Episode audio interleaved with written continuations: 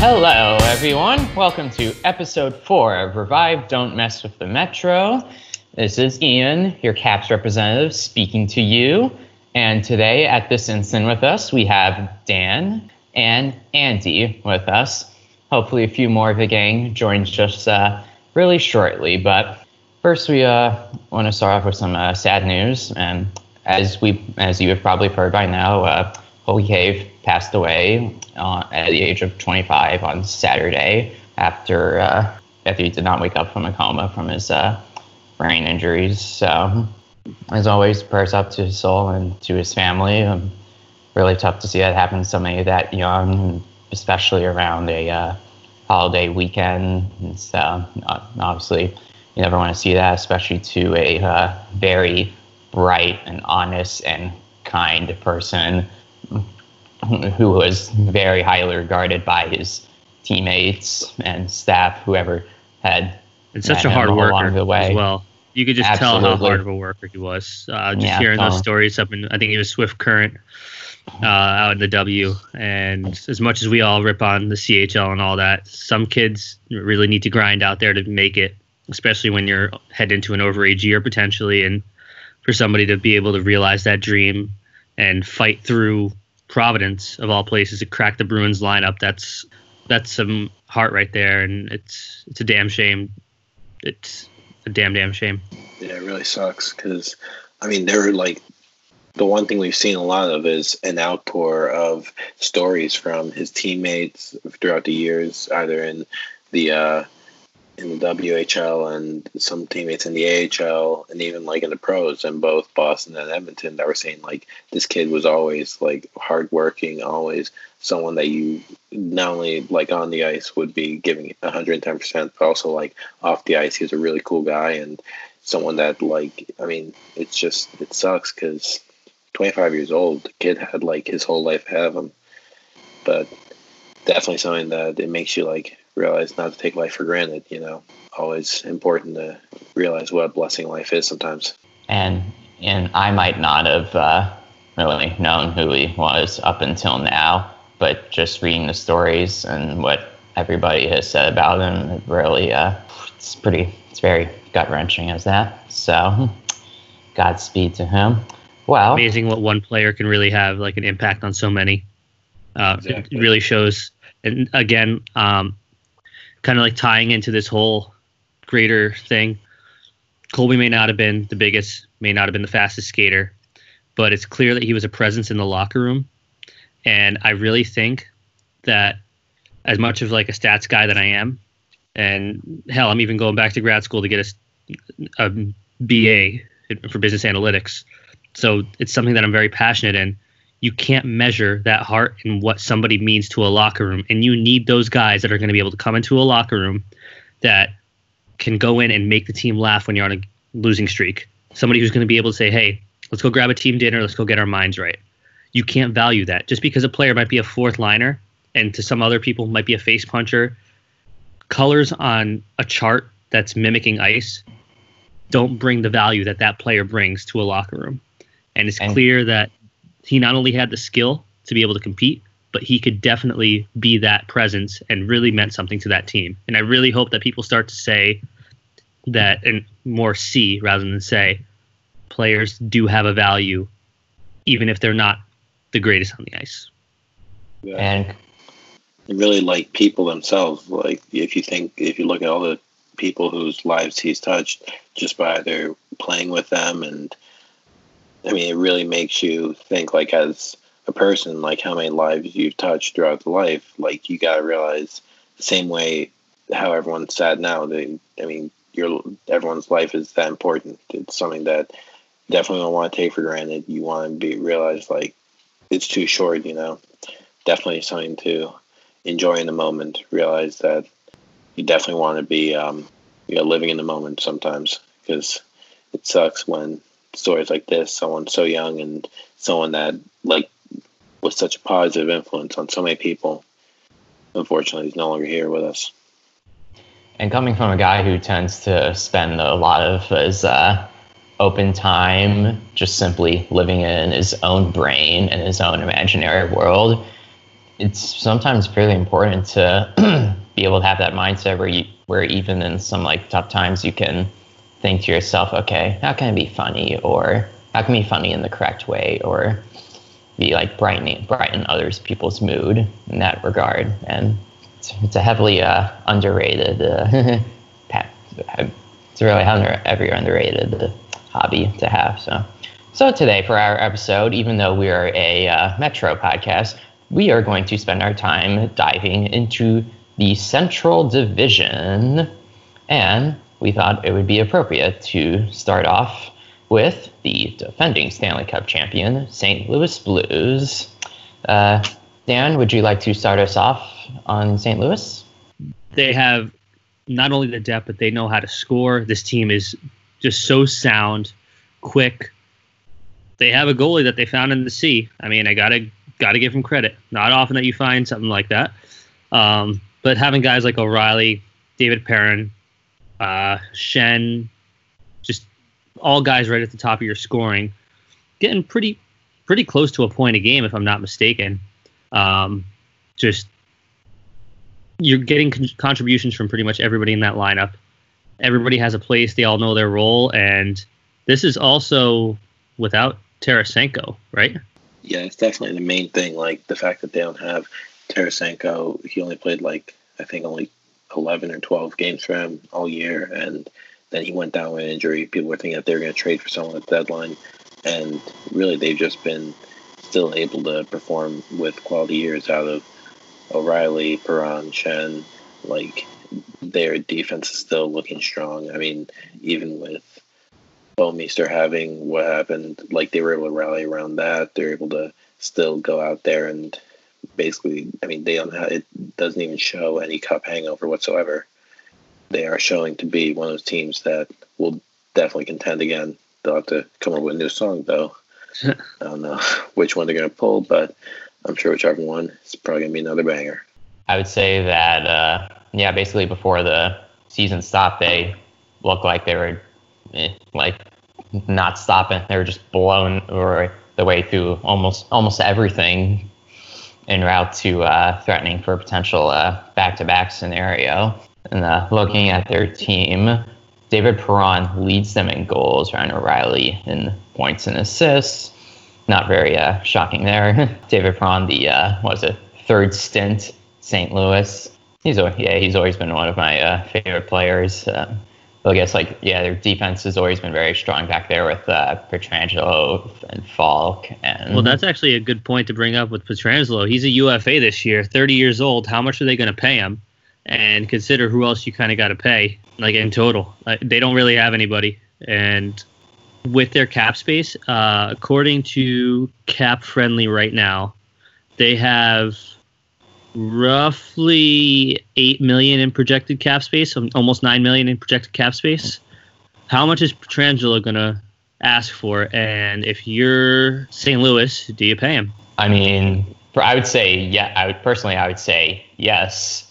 Although, as long as he's not like asking for like 13 million per or something like that. But I think like because was it Drew Doughty makes like 11 million per, so like depending on what happens with like the lockout and everything, there's a chance he could ask for around that range or maybe slightly below, depending on wherever he wants to market himself. I mean, John Carlson only makes eight million per, so my projection is uh, somewhat in that range. And speaking of Doughty, uh, before Andy goes, I just want to bring up: Could we please touch on that Drew Doughty thing, Ugh. where uh, where he said that he noticed he wasn't on the players' poll? I mean, and I don't want to cut you off, Andy, but you're good. Make no, make your point. Just just keep that in the back of our minds. I definitely want to touch on that soon. Honestly, for for Pietrangelo, I feel like you kind of have to because he is getting there up in age, but at the same time, like he's done so much for a team that you're paying basically for the years in the past, and it is worth it to still like if you've gotten the cup out of a guy, yeah, you might have the contracts that are bad, but you still got that cup. So I mean, ask uh, any Chicago fans if they'd give up any of their past cups if they meant getting out of their contracts for their blue line right now. Uh, they would odds are they would say no. If they would, then they're nuts because that's just asinine. But yeah, they would really have to say like the same thing. You yeah, you're gonna pay for that past cup, but you're not gonna. It's not gonna be like a bad payment, all things considered. And I'm looking at the names, uh, Ian. Other than that, they have Scandella and Brouwer are their only two UFAs, and Bouwmeester technically, but Bouwmeester is probably going to retire. But other, between those two, I, mean, I, don't know if either of those guys come back. And then they have three RFAs and Vince Dunn, 23 uh, year old D man, Mackenzie MacEachern, don't really know much about him, and Jacob De La Rose. So it looks like Pietrangelo is their only main guy that they got to pay, and who knows they might free up some other cap space. If he's asking for eight and a half million, and you have to sacrifice those RFAs, I mean, do you do it? Troy Brouwer is probably also another guy who's going to retire too, along with Bouwmeester. But uh, I feel like if I'm St. Louis, you try to you keep Vince Dunn and then maybe try for De La Rose. But then, do you sacrifice Pietrangelo's money with those guys? No, you, could, like you your your, pro, your, their their priority should be with Pietrangelo. Yeah, yeah, it would probably be uh, most likely, like you said, a, bridge deal for Dunn, unless they can really sign him cheap and get long term like cheap deal going. Which some cases it works out because um, that's what the Stars did with one of their best defensemen, and then but then in the case of like the Flyers, they did that with Ghost, and that really has backfired on them badly.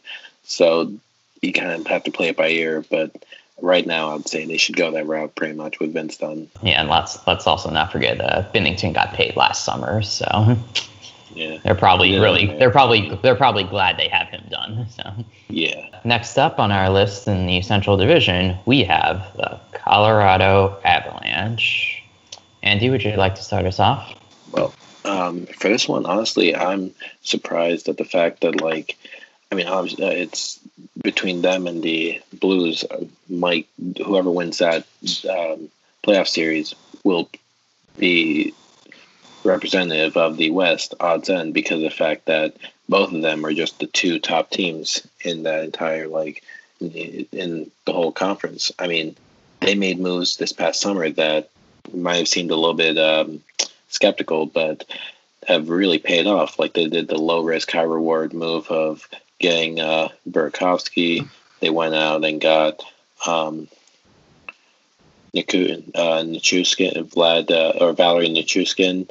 Um, they traded for Namestnikov, and now they have a full year of Makar, who's been lights out. They've had like the top line of Landeskog, MacKinnon, and um, sorry, uh, Landeskog, uh, MacKinnon, and uh, Ron, um, yeah, Rantanen.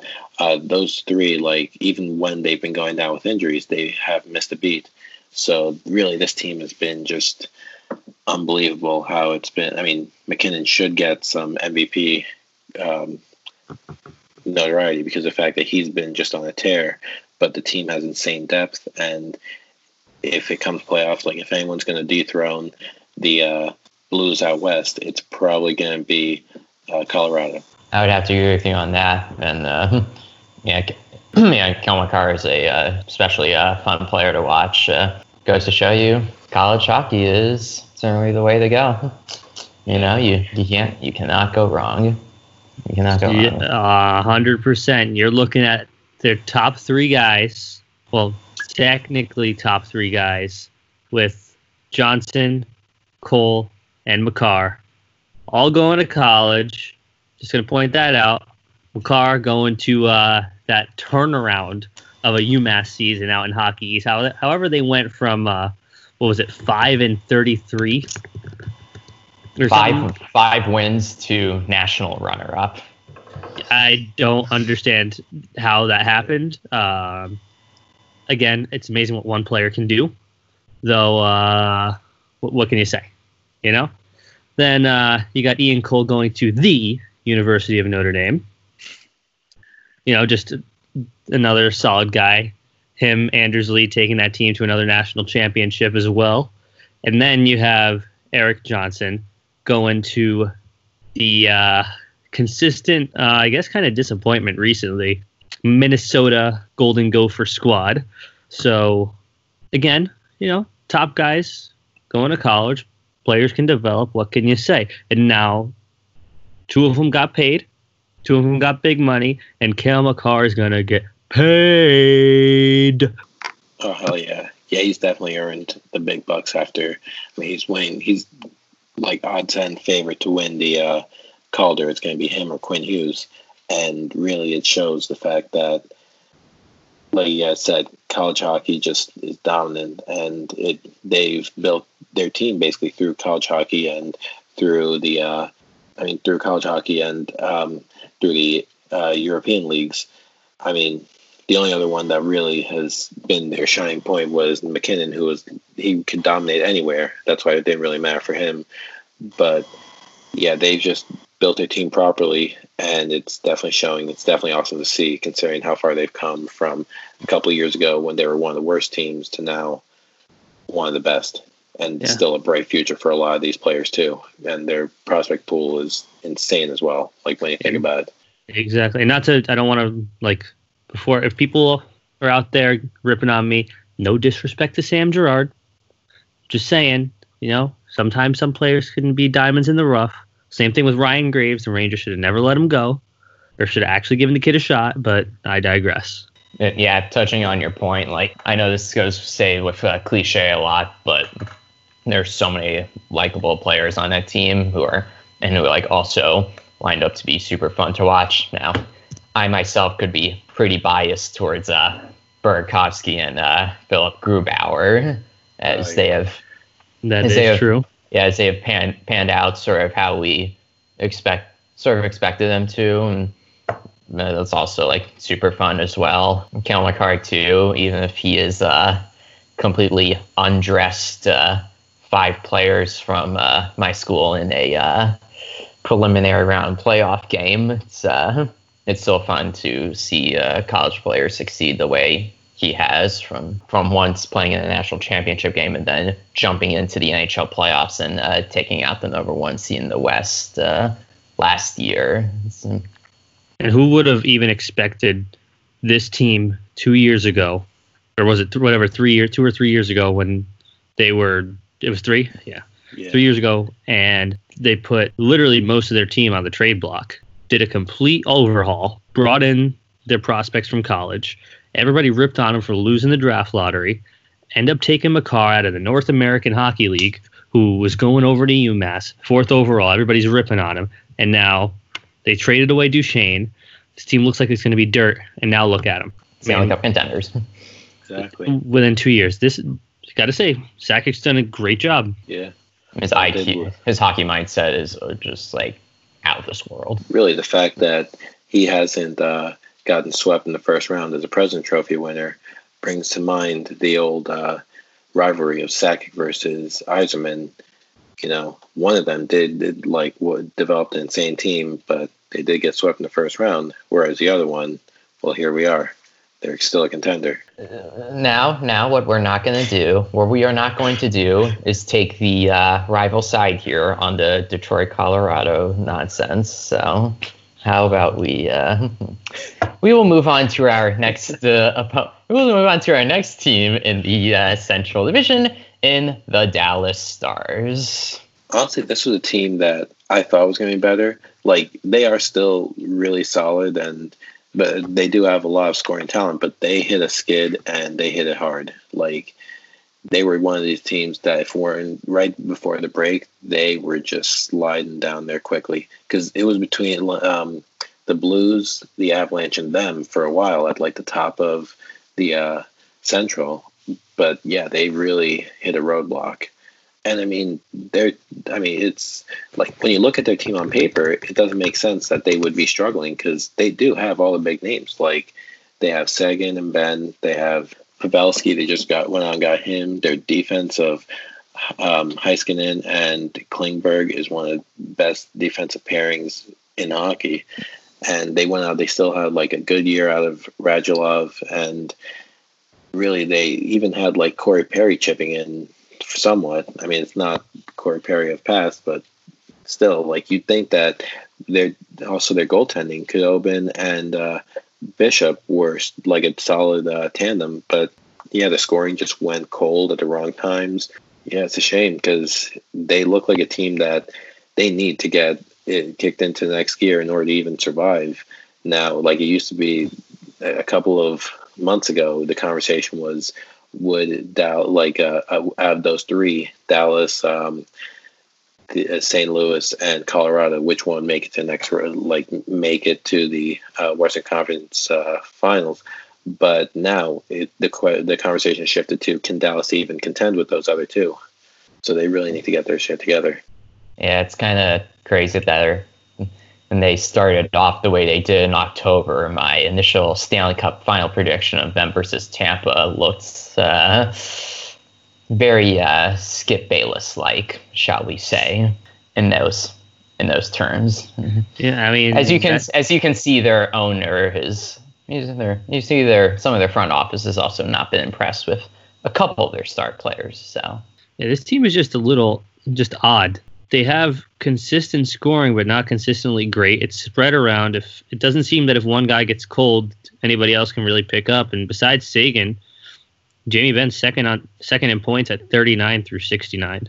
So what can you make out of that? It's I I don't know really what to say. I mean, you have what's that? Seven according to Hockey DB, six guys within the 30 to 40 point range in roughly 60 to 70 games. So that's what 34, 35 points per 65 ish games. Throwing that out. So roughly a half point a game. You're not going to make a run like that. You got guys in the dash column all the way up and down besides Heiskanen. And that's, again, this is just an odd team.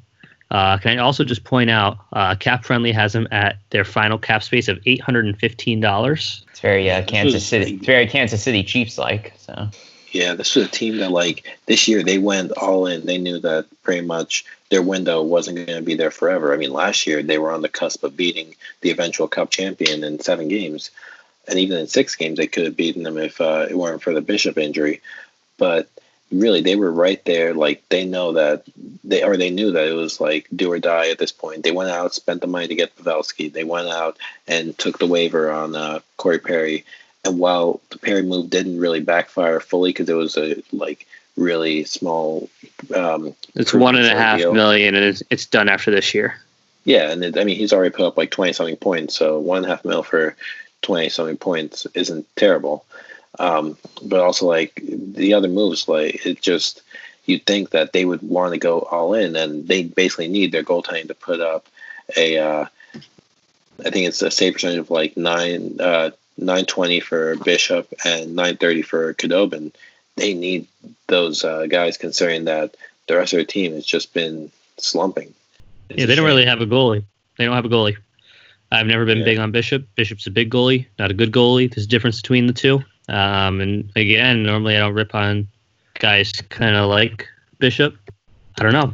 Yeah, Khudobin has proven himself as the better of the two, at least this year. Like, I mean, it's just something that they basically are. They're thankful to have him because last year and this year he's been a solid backup for them whenever Bishop's not playing his best, and especially this year he's one of the best goalies. Like he's getting, I think, thirty something starts.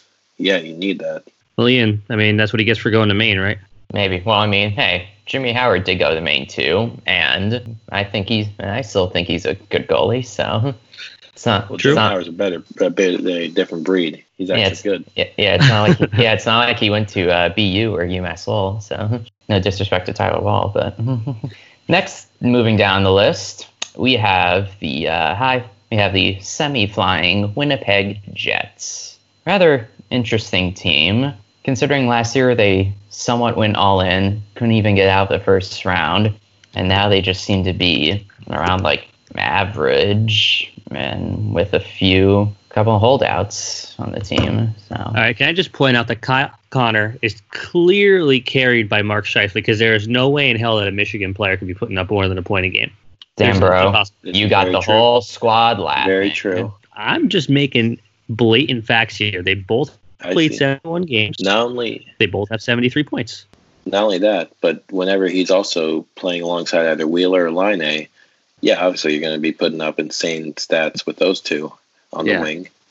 Yeah, that's that is just one st- like they are, they have insane scoring up top, and they did right now. It's looking like they're winning the Pionk for Trouba trade because Pionk has revived his career. It's almost like well, Pionk was needed, he always had it. He's always had yeah. it. The problem was Lindy Ruff, but it's again, almost like talking. you just need a competent assistant coach to help fix your defense. Crazy concept. But again, like looking at this team, not only solid top heavy, but enough depth to get them through. Um, nothing really big coming out of their bottom guys, but it seems like they all contribute. Pretty quick team. Um, I don't know what you guys make of them, but I think that this could be a dark horse if if we're to have a playoffs. This is a dark horse contender to be able to make a run. If Hellebuyck can put up a 930, and he's at a 922, it's not impossible. Again, another college hockey product. Just going to throw that out there again. But my uh, only thing with uh, my only thing with Hellebuyck is like I, I mean, he's obviously had really good stints, but also he's gone in those cold patches. So you'd have to hope that like when he goes cold, the big players like Laine and Wheeler and Connor and all them would be able to like pick up like Scheifele and Ehlers would be able to pick up and get the scoring going because the fact that they're going to be without Trouba and while Pionk is, still has the scoring ability, his defense is still also something that they have to adjust with. They do also have to look at like their other defensemen. I mean, Morrissey and uh, um, Kulikov. They have to make sure they step up, and basically, yeah, it's something that they could. There, I'd say right now they could be more of a uh, threat than Dallas when it comes to like upsetting one or both of uh, Colorado and St. Louis. Mm-hmm. And again, that's another one. Ehlers. That's one we kind of just glossed over. They definitely have that talent. And Ian, I'm sorry to debunk your UMass Lowell theory with Hellebuyck, but maybe a uh, UVM needs a needs to get a recruit or two in the uh, uh, in the goal in the goalie department. I mean, yeah, I mean, uh, you oh. had Stefanos Lekkas, and oof.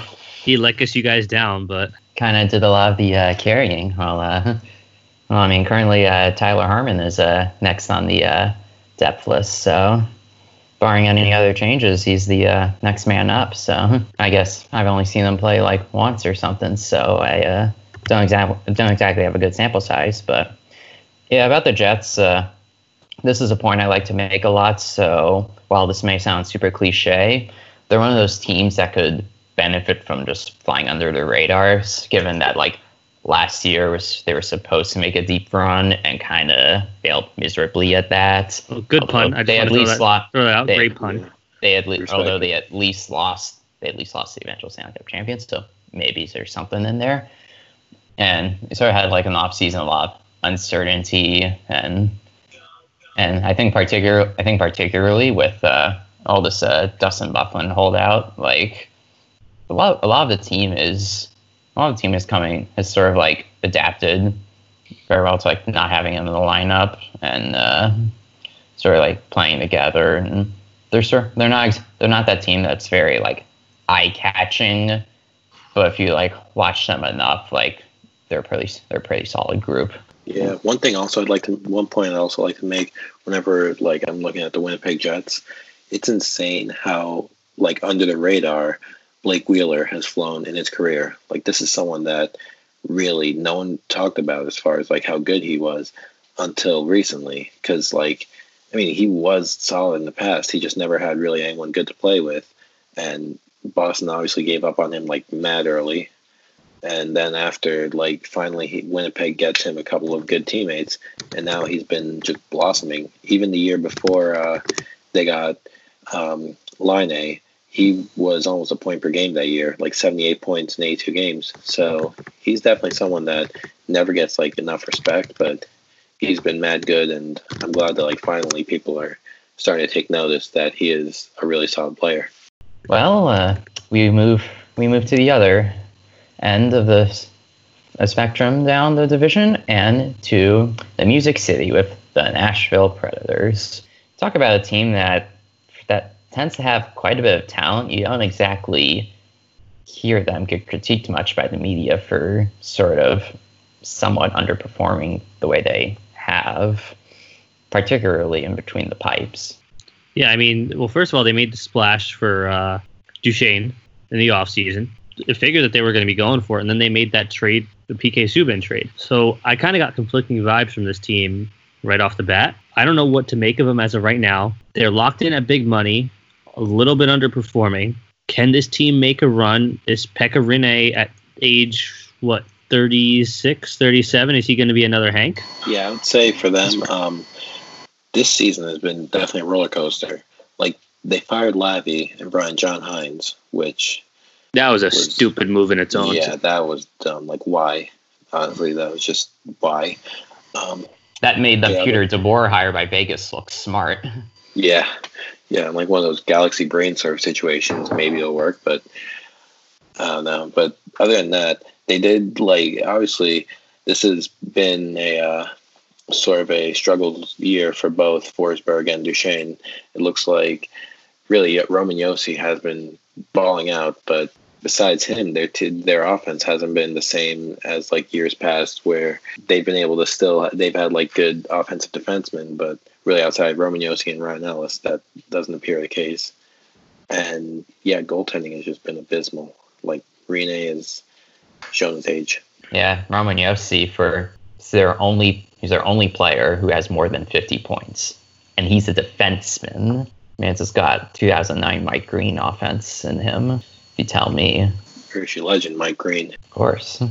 But yeah, just to reiterate off your point, like Josi's definitely like carrying a lot of this team on his back. If he was like he was like half the player he is now, this team wouldn't even be wouldn't wouldn't even be making the playoffs. And also to bring up their cap situation for next year, uh, according to Cap Friendly, they have almost 12 mil in cap space, with a couple guys that they've probably got to sign. So between Granlund and Smith, who knows if they're coming back or not?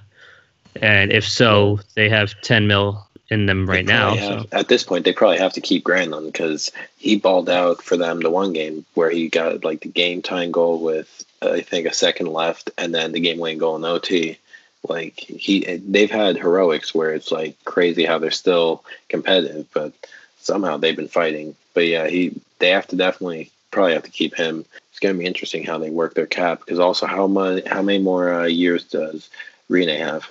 Rinne is this year and next year, so he'll be 38 when he retires. And uh, it's safe to say that he's not going to get re-signed. Saros is an RFA. That they, they both their contracts end. Uh, Dante Fabbro is going to be up for a contract uh, next year as well. So this team's going to be a little bit tied up, yeah. uh, especially yeah. with Roman Josi making nine mil a year starting next year. Yeah, that window's closing on quick. I mean, three years ago they were in the Cup Finals, and now here they are.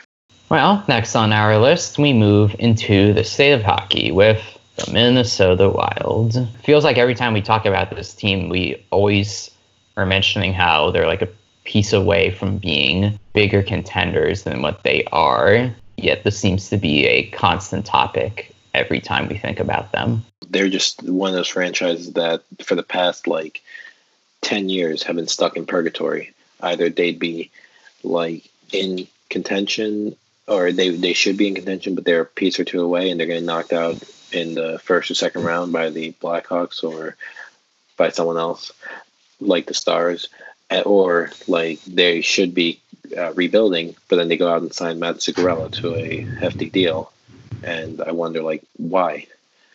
Do they not want to like go? I mean, they don't want to commit to either way. Like, why not just say, "All right, we're going to blow it all up, trade everyone, and like go for a rebuild and actually get a piece or two to be able to build around or say you know what we're going to go all in trade away like prospects and go get like big pieces to make that push they for some reason haven't like even if they when they signed Parise and Suter they still needed some more pieces and they didn't get them then when they decided to rebuild they didn't even give up any good pieces in the process i'm assuming Koivu's going to retire they got to sign Galchenyuk then they have Kunin and Greenway, both on RFA deals, so you figure they're probably going to try and bridge them.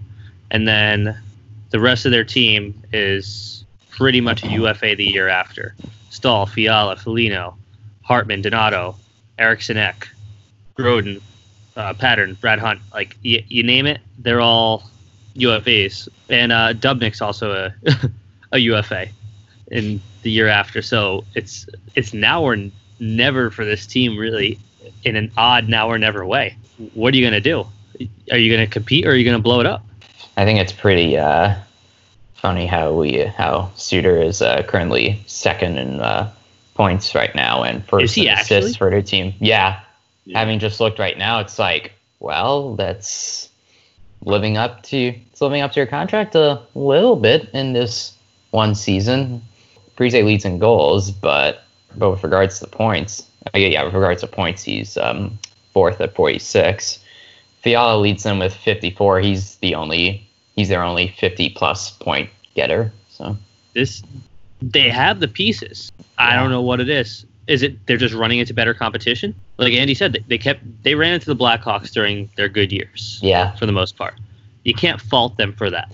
That's just you ran into a better team. The team was built better than you. The team was faster, stronger. So be it. You got to find a way to overcome that. But right now, you're in, in between a rock and a hard place because can this team beat St. Louis or Colorado now?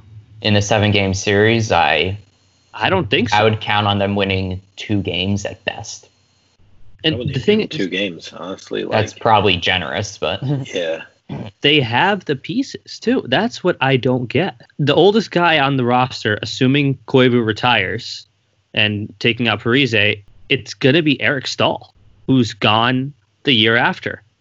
After that, in two years, Matsu, the oldest, 34 years old he's a guy I keep thinking is is like gonna is like close to retirement age for like the past three years.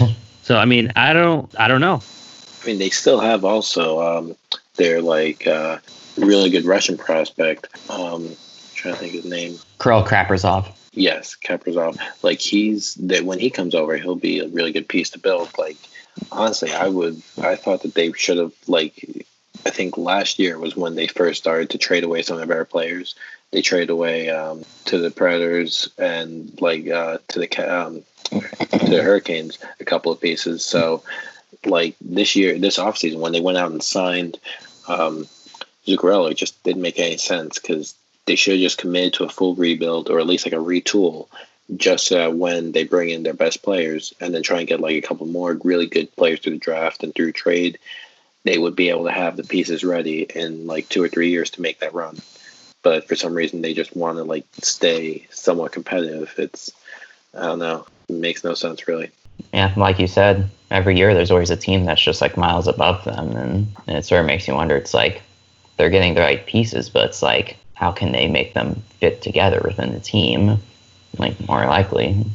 I mean, are you they know, like, missing like a locker room presence? And again, not to going back to opening the show, is maybe they're missing that locker room guy that's able to bring the boys together. And that's something you never really that's something that really never pops into the first thing inside your head when you're looking at on ice performance. When teams are looking for trades, you can bet that they're asking how that guy is in the locker room. Just because a guy may seem like a dick on the ice doesn't mean that he's not a great locker room guy. Mm-hmm. Tom Wilson, for example, everybody on the Caps loves him. You hate to play against him. The guy's kind of a dick on the ice, but let's be real. The guy's he knows how to rally his team. His teammates get behind him, and he's there to protect his teammates. Brad Marchand is pro- honestly probably the same way too. A hundred percent. But also, like with this, you'd think that over the past eight years that they've had Suter and uh, Parise, that they will have established some sort of like locker room presence or something to set up to have, especially recruit other players in. And yeah, they recruited Staal, and that signing did pay off, but those are like those are three those are three veterans right there. Plus, and yeah. that's not it, not even including Koivu. No, yeah, exactly. It's just like over the past decade, like how this team hasn't either went further or how they just haven't decided. All right, if we're not going any further, just stop going altogether and just try and do a quick rebuild. I don't know. It just feels like they should have done more in this past decade. Like they've just been a disappointment all the 2010s. Yeah, I'm, I'm with you. Last but not least on our list, we uh, move down to the aforementioned Chicago Blackhawks. Let me start by saying real quick this team, I don't know what Stan Bowman is doing, but it looks like this Blackhawks team might be able to turn it around next year. They're showing some sort of consistency. I mean, they they're still not great. They're losing games that they should win, but they have the leadership. They definitely have some of the pieces to be able to make a run. Of all the guys that are making a little bit of money, they're all young. So they have uh, what's his name? Uh, the defense, the Swedish defenseman, uh, Boqvist. They have all their young guys able to make a run. I I think this team is going to be right back in the thick of it pretty soon, a lot sooner than people think. It's crazy what happens when you uh, don't have Seabrook for your entire year and you realize, oh, it's actually really easy to move on from him at the at the way at his age now. yeah, I, I expect a buyout. I mean, he's 34 years old, making according to Cap Friendly right now 6.875 per year. How many surg- How many surgeries did he just have? That I don't know. Unless they they might be able to keep him on long term IR technically, because they don't have to buy him out if he's not medically cleared to play, so they don't have to buyout penalty. And I don't mean that out of any disrespect. Like in his prime with Duncan Keith, like they were like argue they're arguably like a top three shutdown pair in the league. Oh yeah, absolutely. But, but you know, it's like you know, it's like what you go. what is it? You go to you go to the Western Conference Final for like five times in seven seasons, like the number, as we've discussed in like the last show, those games build up. And, you know, Seabrook's 34, he's just coming off an injury. That's, and like, you think about for a guy like him, you think a guy like him who plays a very like knit and gritty kind of game, blocks a lot of shots, hits a lot, takes a lot of hits, like, it's gonna, his, his body gets beat up a lot. Like, it wouldn't surprise me if he like retired within the next couple of years. Like, not just out of a young age, but just like in that time, he's played so many hard minutes and so many hard games. You do that much, your body wears out quicker. Mm-hmm. And the only issue that I can see him having right now is the goaltender. Yeah, that's one thing I definitely want to touch on because the fact that I just feel like as good as Bowman has been for getting them back into like, I mean, they have a young core of forwards, but I just don't really feel like their goaltending. They've made the right moves there because the fact that they had Robin Lehner having an insane year for them. He was like the top um, trade piece for goaltending, like in net, and they dealt him for I think like a second round pick and Malcolm Subban, which I mean, as much as I would like Malcolm Subban and the fact that he's after like the uh, Bruins gave up on him, basically he's like turned himself around with Vegas. He's not anywhere near the level of Lehner has been. This is the defending Vezina champion and or Vezina winner, and you literally only got, I think, um, let's see if I got it right. It was a uh, second round pick and yeah, it's just it did not look good. And uh, Slava Denim or Demon, so it's uh, Subban, Demon, and second round pick all for yeah, like a Vezina winner. Like you should have gotten a lot more. Should have gotten the first round, or should have gotten like really good prospect. And I don't know. I feel like they definitely kind of underwhelmed at the deadline, and that might have pushed them back a little bit. Because I mean, how much further can can uh, Crawford go? It's one of those questions basically I have to think about now. Going back to their forward core, like Kane and Kane and Toews are sort of like I don't want to say I don't want to say on like the older end of their primes prime years, but like they're getting close to that age, but they're still putting up sort of like the numbers they expect to, especially Kaner, 84 points. I would sort of talk about how like he doesn't get talked about much, but this is the Blackhawks we're talking about, so right. forget yeah. it. they they they are they've had enough coverage. Yeah, in the moment that we've been talking about them, they've already gotten three new outdoor games scheduled for over the next three months. So I still find it funny though the fact that like obviously. I mean, Kane gets talked about a lot, and people like say, "Oh, it's because he's overrated and stuff." You can say like, you can say that about Toews, which I still think is like, eh, sort of fringe, but for Kane, he obviously is a generational talent. No matter what, I have to like argue with people online that think that generations can only have one generational talent. Beyond it like beats the shit out of me, but still, Kane is a generational talent. He's up there with um, Ovi, with Crosby. He's been like the face of hockey one of the faces of hockey this past decade. He is, yeah, he's obviously an insanely good player, and he's yeah he might be 31 and Toews is 31, and they're gonna they're bound to regress at some point. But for now, they basically still have they can still uh, captain that team, like champion that team towards back towards winning. I mean, they even have DeBrincat, Strome, and uh, Alex Nylander still coming up, ready to go. Kirby Dach. They they have really the pieces that they need to. And just to touch along that Toews point, people calling him overrated. Are they calling him overrated because he signed a ten point five million dollar contract and he's not putting up a point a game? Because if that's what they mean by overrated, you can't fault the guy for the paper. The team is offering him five million. If you're getting offered 10.5 million, you would take it too.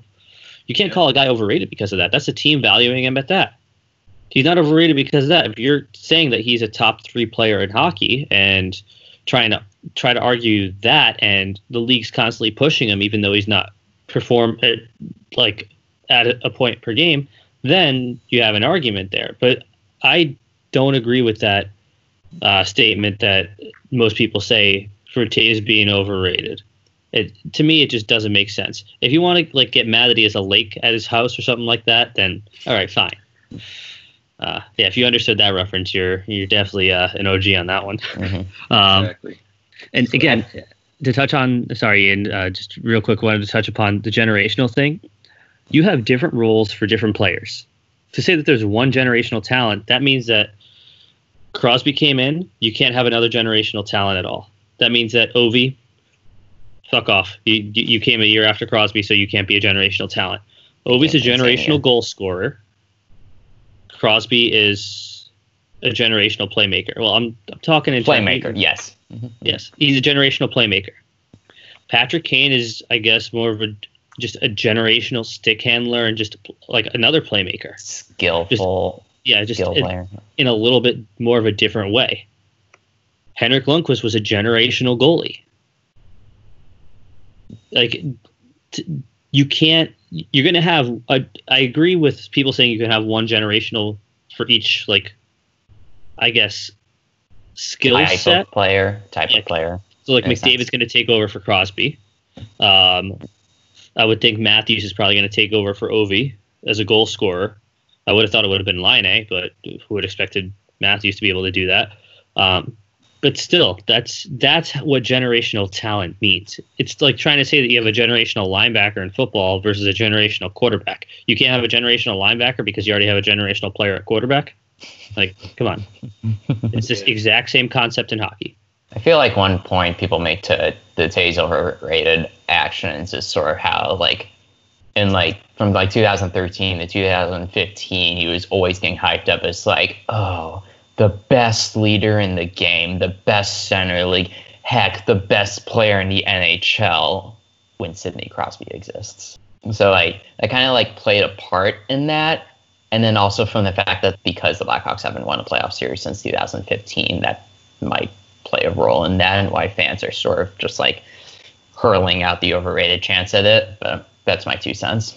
No, I definitely understand that, but yeah, it's one of those things that also looking at the fact of generational different uh, roles and stuff. Like he was a very solid. Uh, he's been a very solid like two way uh, forward for.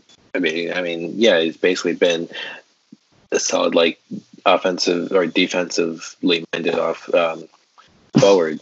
I mean, him, uh, Kopitar, like there have been a couple of them that are like elite level, and you can make the argument that he's been one of the generational talents when it comes to defensive offenseman. So yeah, he's not going to put up as many points, but he's still going to play in the back end like a third def- defenseman sometimes. Well, that wraps up our talk in our Central Division, and now we will discuss about our favorite hockey video games. And to start off, I am going to have to confess, when it comes to video games, I've never exactly been a uh, OMG, I want to want all the hockey video games kind of guy. Like my personality when it comes to video games shifts kind of a bit differently from my uh, sports personality. So I'll start it off at that. but any answer that's not Gretzky NHL 2005 is immediately wrong. I don't care what anybody says. Go debate your chicken. Go debate a boat. Go debate the water outside. Go debate your parrot. Go debate a pineapple. I don't give a shit. Gretzky NHL 2005 was one of the best hockey games ever made on PlayStation 2. I will still play that game to this day. End of story, end of discussion, period. And if you say anything otherwise, you're just absolutely wrong. All right. mm. Watch me. Two Ooh. words. Ooh. Backyard hockey.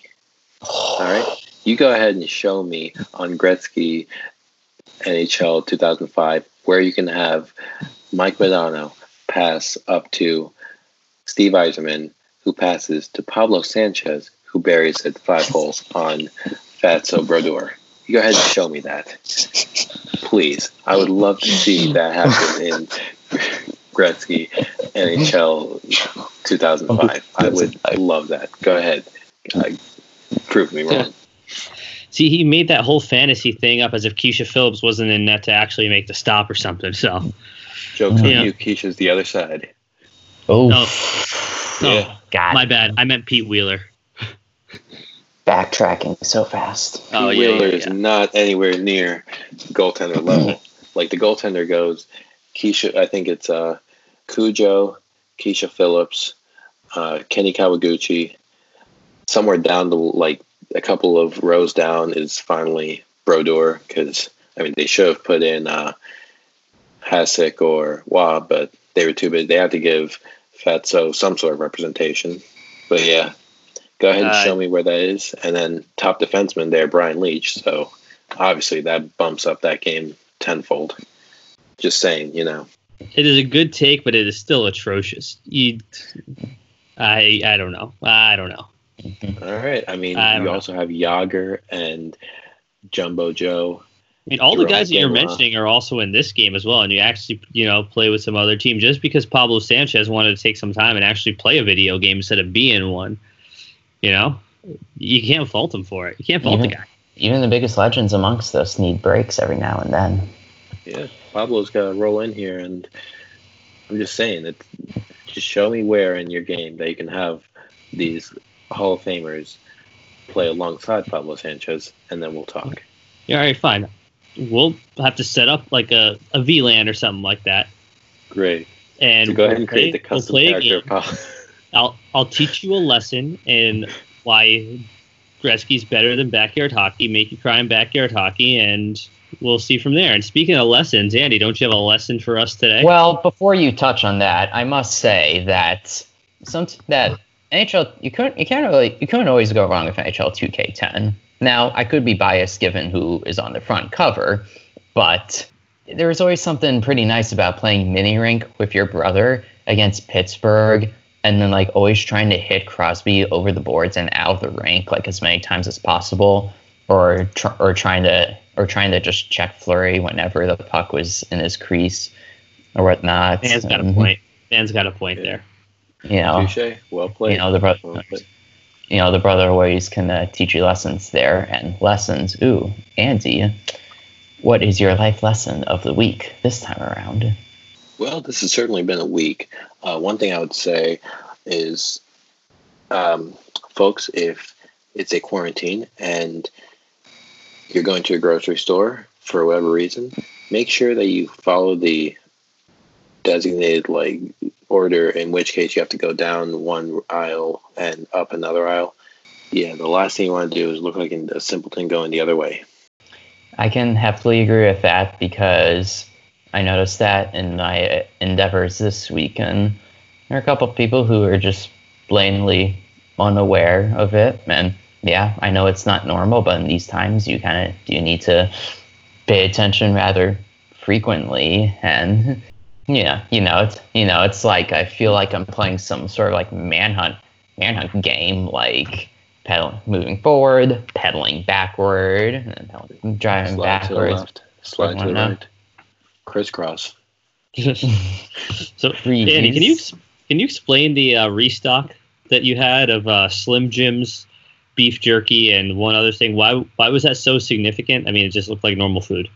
Well, basically, I got a whole pack of like Slim Jims. I think a 46 count or something.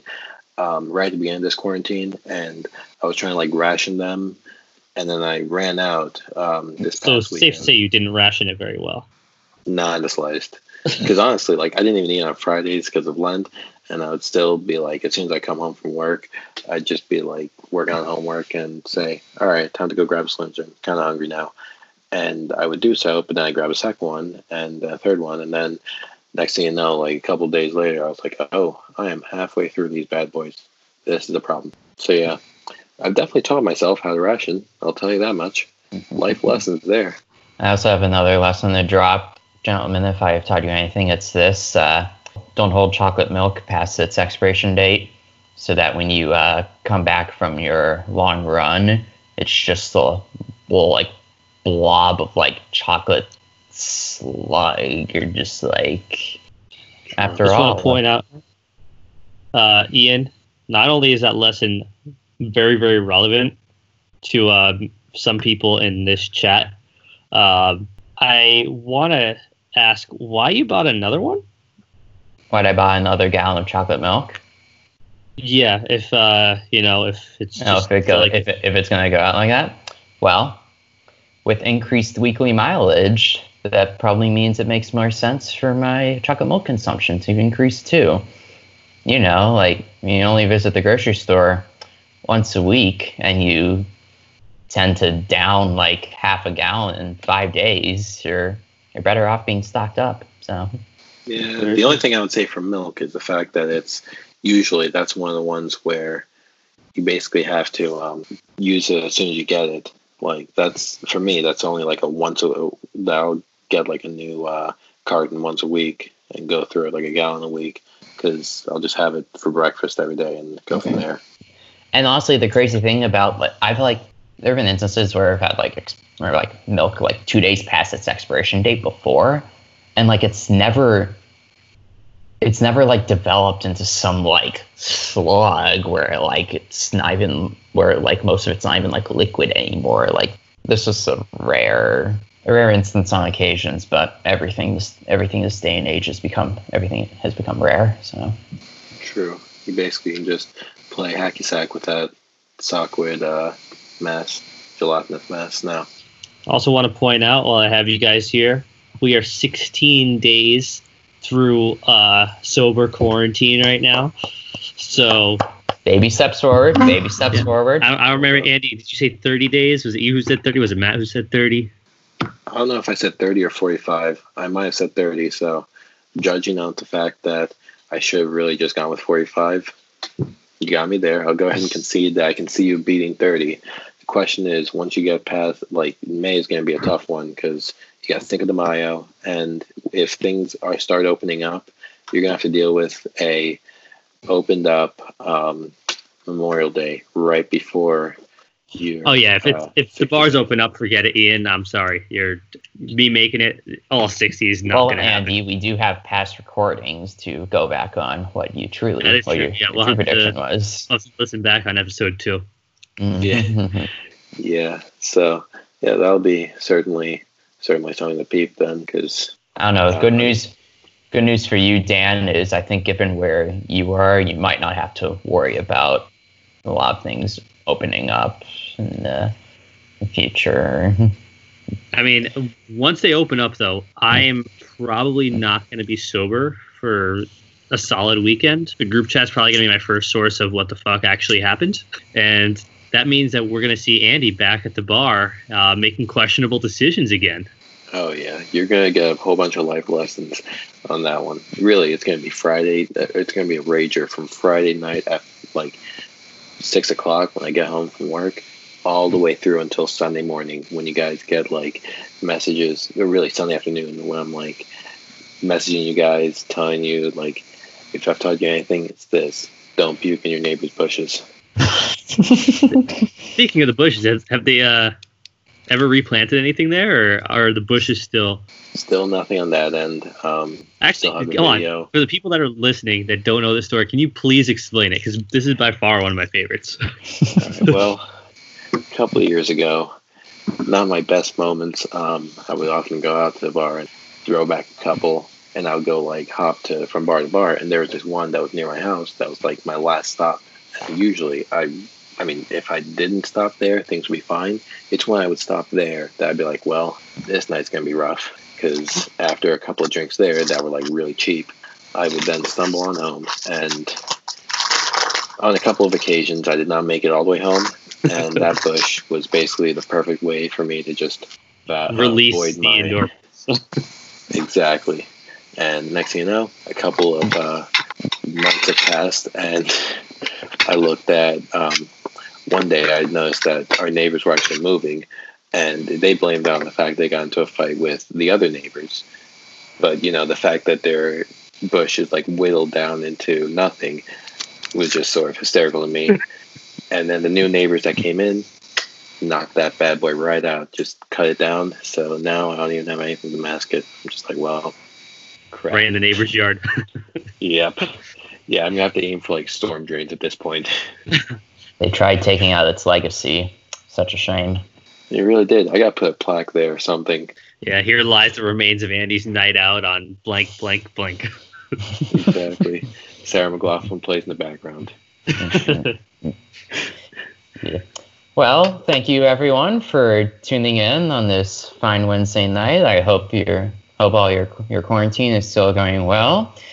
We would like to send, say special thanks once again to uh, first responders, police officers, firefighters, ambulance workers, hospital workers, grocery store workers, retirement home volunteers, whatever whatever contribution you're making to help slow the spread of COVID. So thank you very much for tuning in on this fine day. And on behalf uh, on behalf of the crew, we will see you next week. everybody be safe. Take care, guys. Stay home.